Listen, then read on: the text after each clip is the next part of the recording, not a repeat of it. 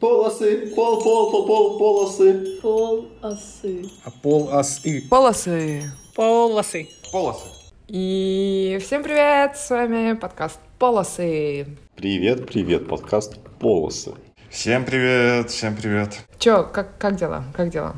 А, получается, вот сижу я, играю в карты Мгм. на деньги. Стук в дверь. Типа, нам сказали, у тебя есть кресло. Я говорю, ну, есть кресло, вот, я сижу на нем. Здравствуйте. На английском объясняют. Бурят такой, типа, вопросы говоришь? Ну, типа, да, говорю. И получается, они такие, нам тут, типа, сфоткаться надо для визы. Они рабочую визу делают, фирму открывают свою. Им надо что доказательство, что фирма... Серьезно? Да, да, то, что настоящий офисный стол.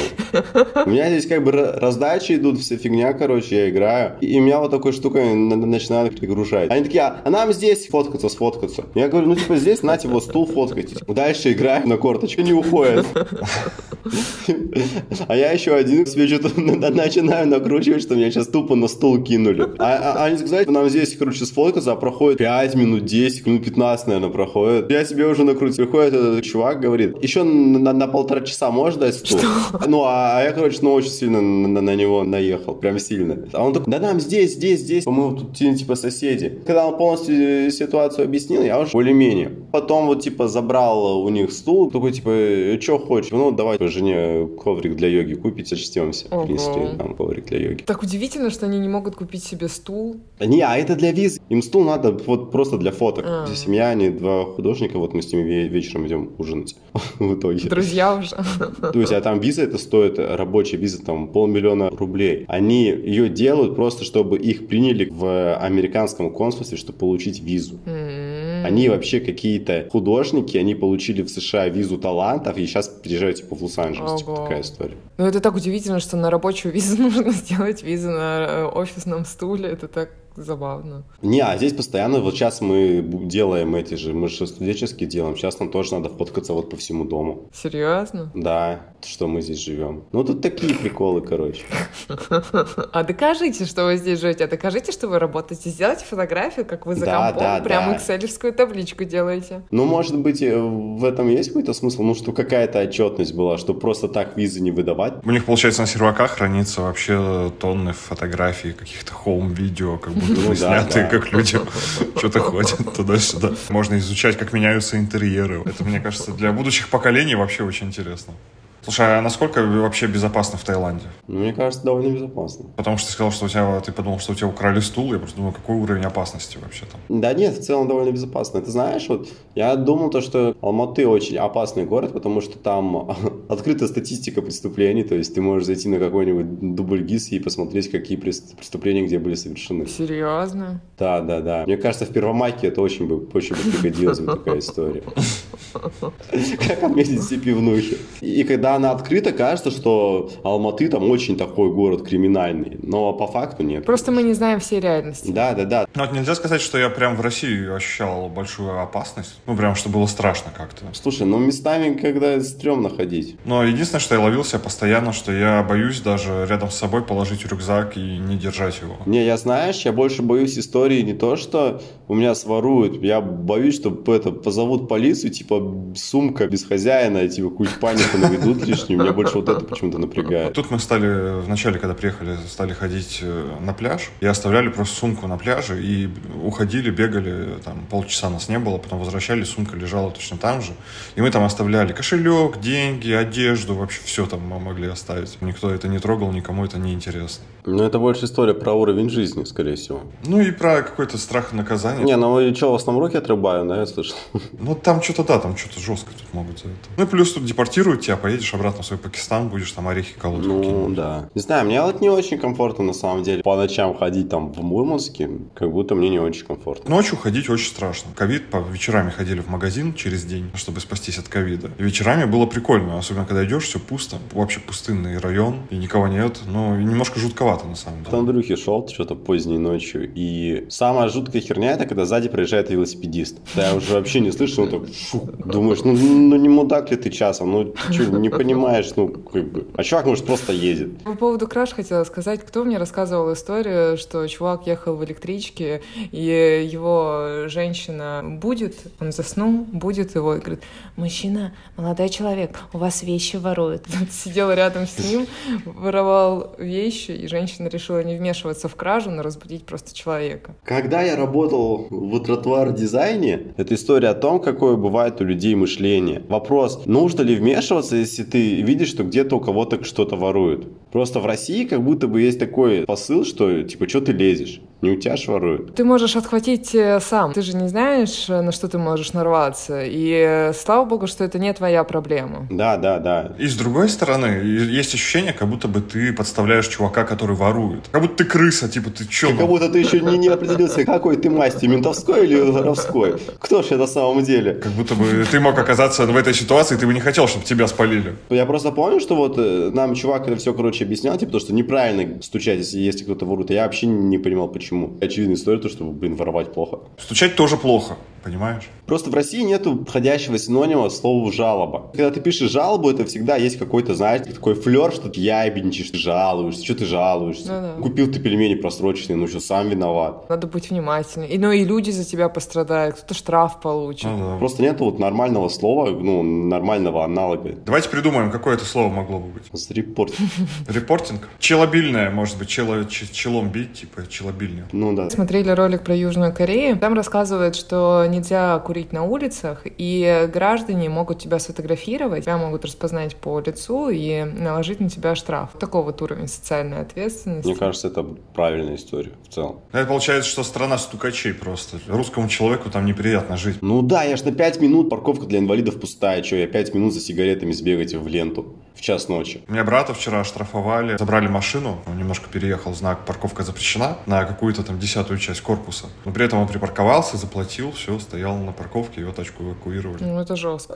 Рыжий, короче, заправки выезжал и вот двойную сплошную задел, короче, колесом. Получается, там типа разрыв идет, да? Ну, как обычная история. Мгм. Разрыв, и он типа задним колесом там вот черканул по разметке, его за это пятерку дали штрафа. Блин, ну это какая-то карательная полиция получается вообще. По поводу карательной полиции. Друг товарищ рассказывает, что он здесь ездил, заметил, что за ним э, пристроилась полицейская машина, и она какое-то время едет прямо за ним. Хотя улицы пустые, старается ехать правильно, в общем, все хорошо. Ну и в какой-то момент они начинают ему сигналить, он останавливается, припарковывается, начинает переживать, что он сделал не так. Они к нему подходят и говорят, что, «Вы знаете, у нас тут сегодня день э, счастья, вы прилежный водитель, мы проверили вашу машину, что у вас нет штрафов, что вы молодец. И также мы за вами проследили, посмотрели, что вы действительно хорошо водите. В честь того, что вы благонадежный водитель, мы дарим вам подарочек, карточку на заправку, на какую-то сумму. На 8 косарей в рублях, если так.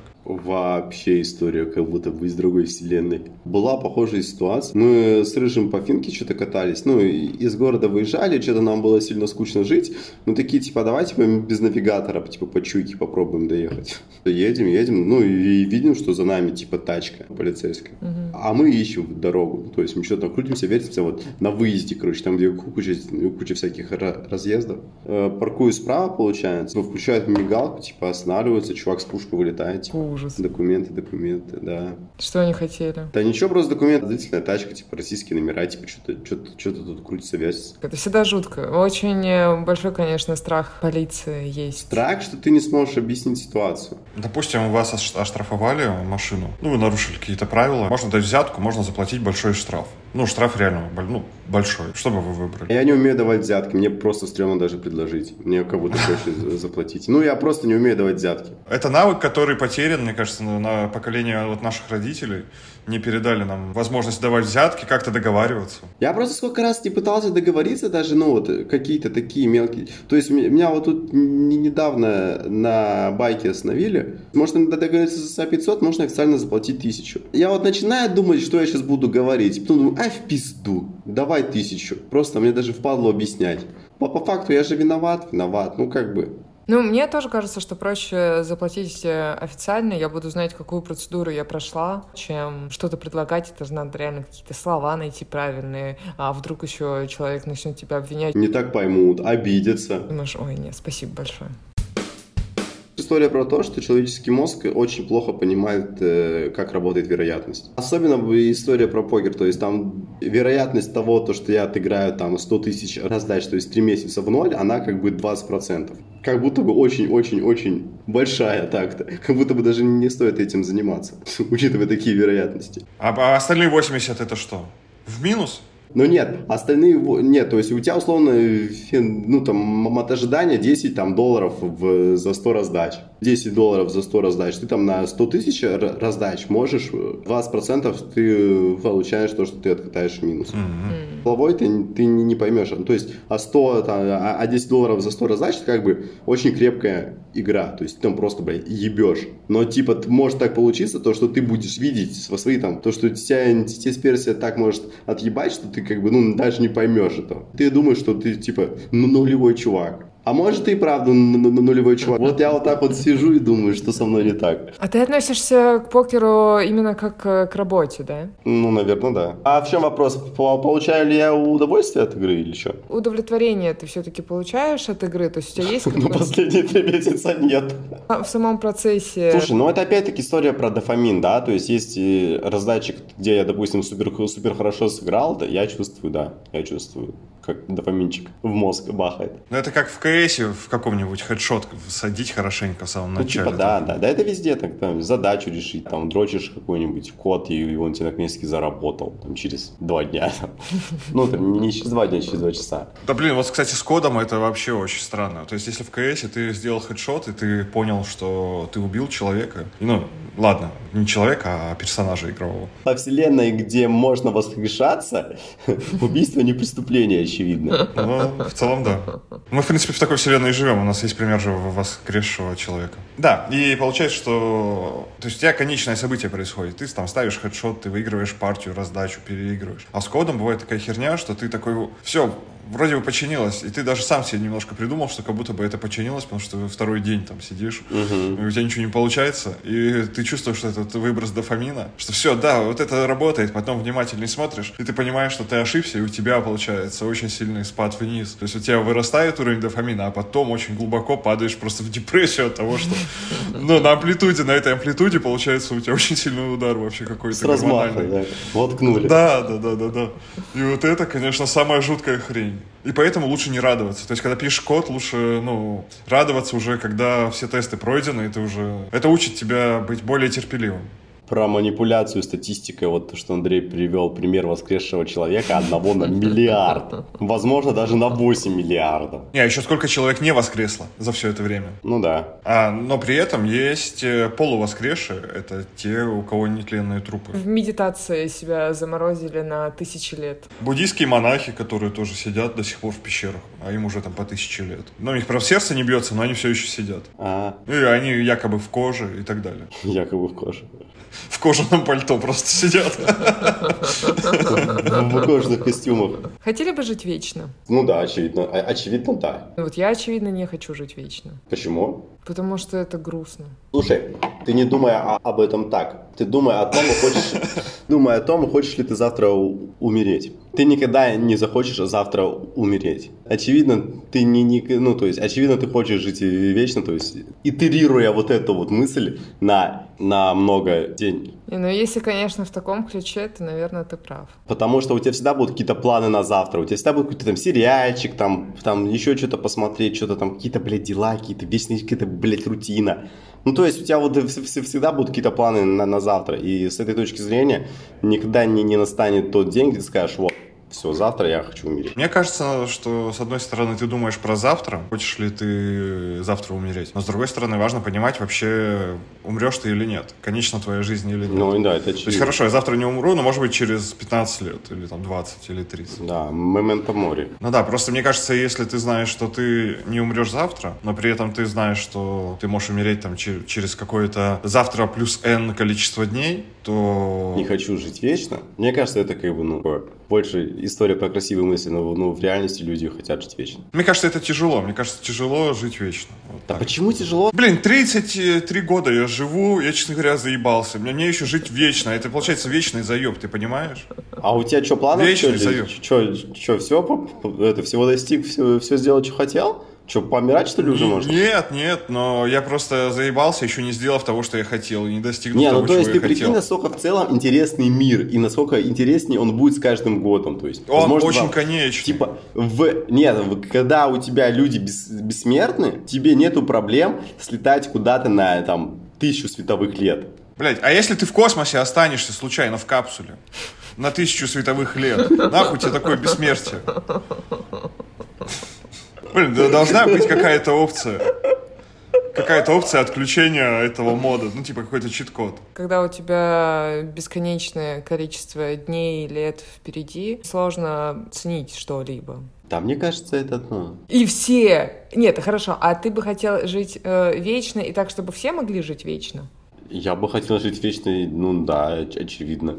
Мне что-то не очень понравилось мать хоронить.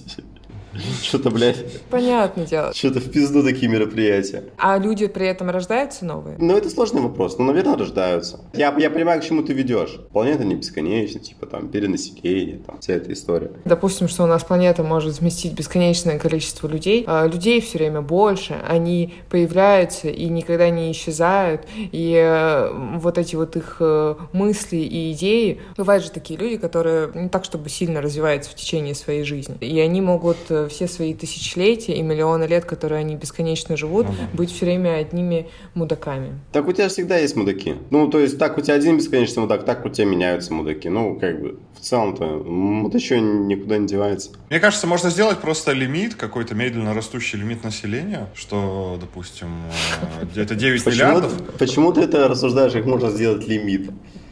Это прям уже такая, типа, нацистские истории пошли.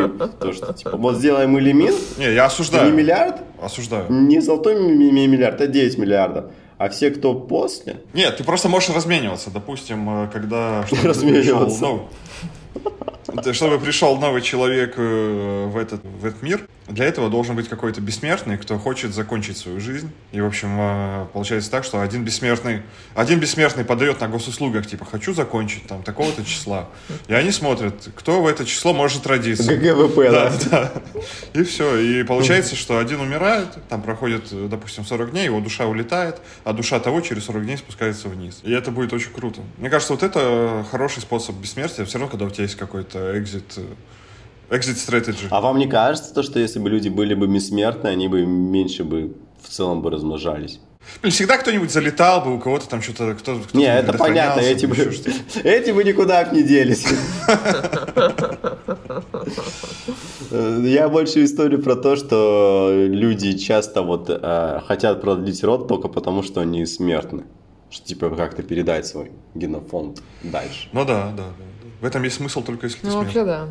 Тоже хорошая мысль. Но вот с другой стороны, э, насчет бессмертия, вот если ты записываешь, мне кажется, какие-то подкасты, например, либо какие-то цифровые штуки делаешь, что ты фактически обессмерчиваешь часть э, своего Да, сознания. да. Это как любое искусство. Так есть же чувак, который этот... э, Чувак, который все ждет, не дождется, когда его мозг цифровизирует, там, не пьет, не курит, все, все пытается. Не пьет, не курит, хуею, если его собьет машина, просто и он умрет. У Бога были другие планы на тебя, извини. Не дошел. Хорошая шутка. Божественно. М, Божественное вмешательство.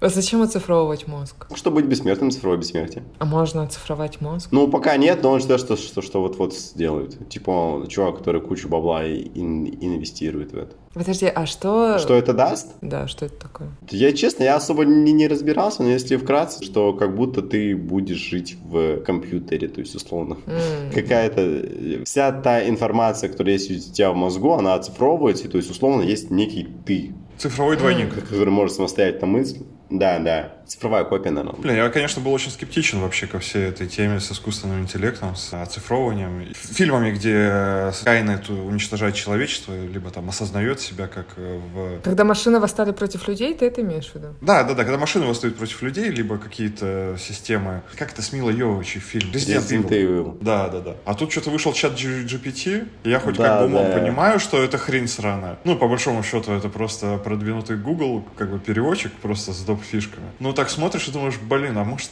и реально что-то такую хрень придумают уже скоро. Да когда-то придумают. Ну, а нет, а ты же на, на это все равно повлиять особо не можешь. Ну, всегда будет кто этим занимается, кто, кто будет этим заниматься. То есть, о, возможно, в чистом виде они не придумают, что-нибудь другое прикольно придумают. Вон, блядь, не знаю, Путин пока там изобретает себе там бессмертие, может что-нибудь это, может что-нибудь полезное изобретет тоже. Вот в открытом доступе появится. Ну, просто вот знаешь, есть некоторые штуки, которые ты для себя определяешь, как возможно это или э, маловероятно. Я для себя раньше определял появление какого-то Скайнета как маловероятную штуковину в ближайшем обозримом будущем. Примерно так же я думал и о ядерной войне, потому что, в принципе, есть условия, что она никому не выгодна, все уничтожаются, все умирают, и весь мир разрушается. Но я вот что-то читаю телеграм-канал нашего экс-президента Медведева и думаю, блин, может быть, я единственный, кто так думает. Ну, и у меня какое-то неправильное... Может, если ты его читаешь серьезным лицом. Мне казалось, и люди раньше об этом не говорили, потому что вроде бы как все поняли, что нет смысла угрожать ядерным оружием, потому что это луз-луз э, стратегия. Situation, Ну, то есть, э, то есть это понятное дело, что это просто балабольство и так далее. Ну, то, что вообще в информационном поле есть такой нарратив, это как будто бы мы очень быстро тупеем как вид. Может быть, мы как отдельный вид. Но это опять немножко, да, нацизма, что русские это отдельный вид. Ну да. Ну, это сложные разговоры.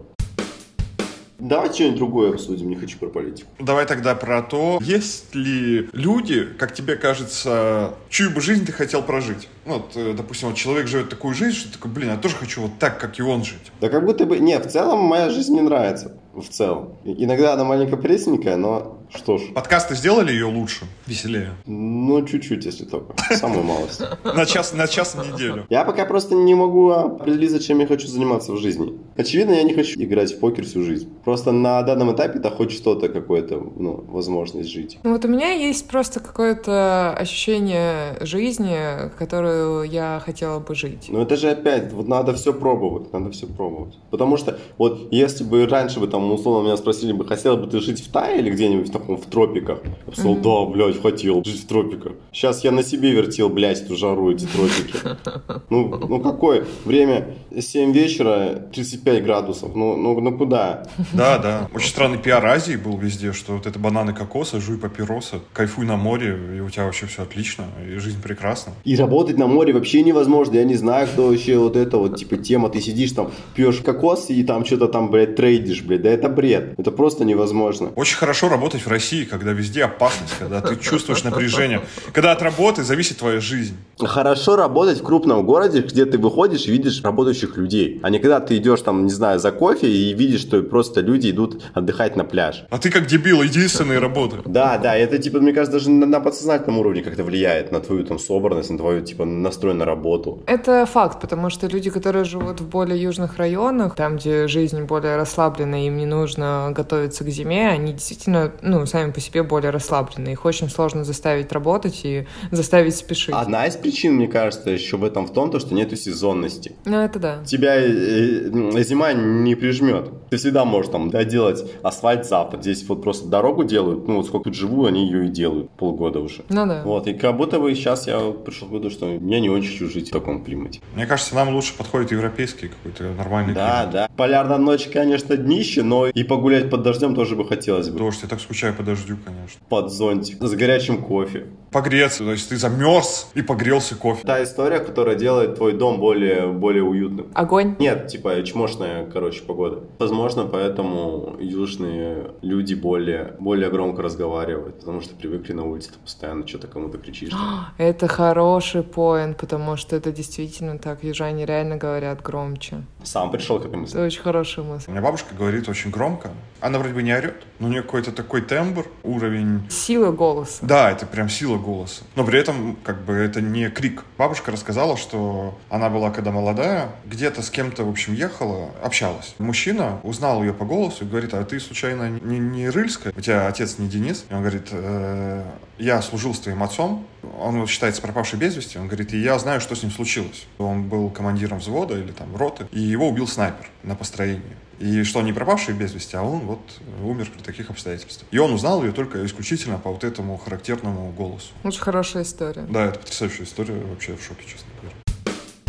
А как вы запоминаете информацию? То есть вы ее в голове, ты когда что-то вспоминаешь, ты вспоминаешь э, видеообраз, то есть у тебя фотографическая память, либо аудио, либо как? Обычно у меня картинка. У меня тоже картинка. Картинка из, из программы там, условно. Да. Я могу вспомнить, что мне говорили и как мне говорили. А когда я пытаюсь вспомнить картинку, я помню точно страницу, я помню место, но то предложение, которое я пытаюсь вспомнить, оно просто заблюрено. Я всматриваюсь в него очень внимательно и понимаю, что там нет ничего, там, там ничего нет. Ну, то есть, вот, допустим, когда стих заучили, и вы его произносите, то есть я как будто бы из памяти читаю со страницы его. У меня в этом плане, я же заикался сильно в детстве, и я учил всегда так, что прям, я тебе Бородино прямо сейчас могу рассказать. То есть меня заставляли учить так, что, чтобы, ну, не было вопроса. То есть, во-первых, не все преподы понимали то, что я там заикаюсь, условно. Они такие, «Э, ты просто странный. Мы не понимают, мы преподаватели. Я всегда учил так, чтобы прям, ну, вообще не задумываясь. Расскажи что-нибудь э, четверостишье, которое помнишь. Твоя любимая.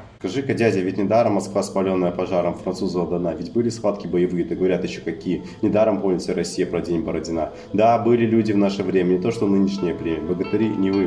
Плохая им досталась доля, немногие вернулись в поле, не будем то Господня. Воля не отдали в Москву. Вау. Мы долго что-то отступали, досадно было, боя ждали, ворчали старики, что ж мы на зимние квартиры не можем, что ли, командиры чужие изорвать мундиры, а русские штыки.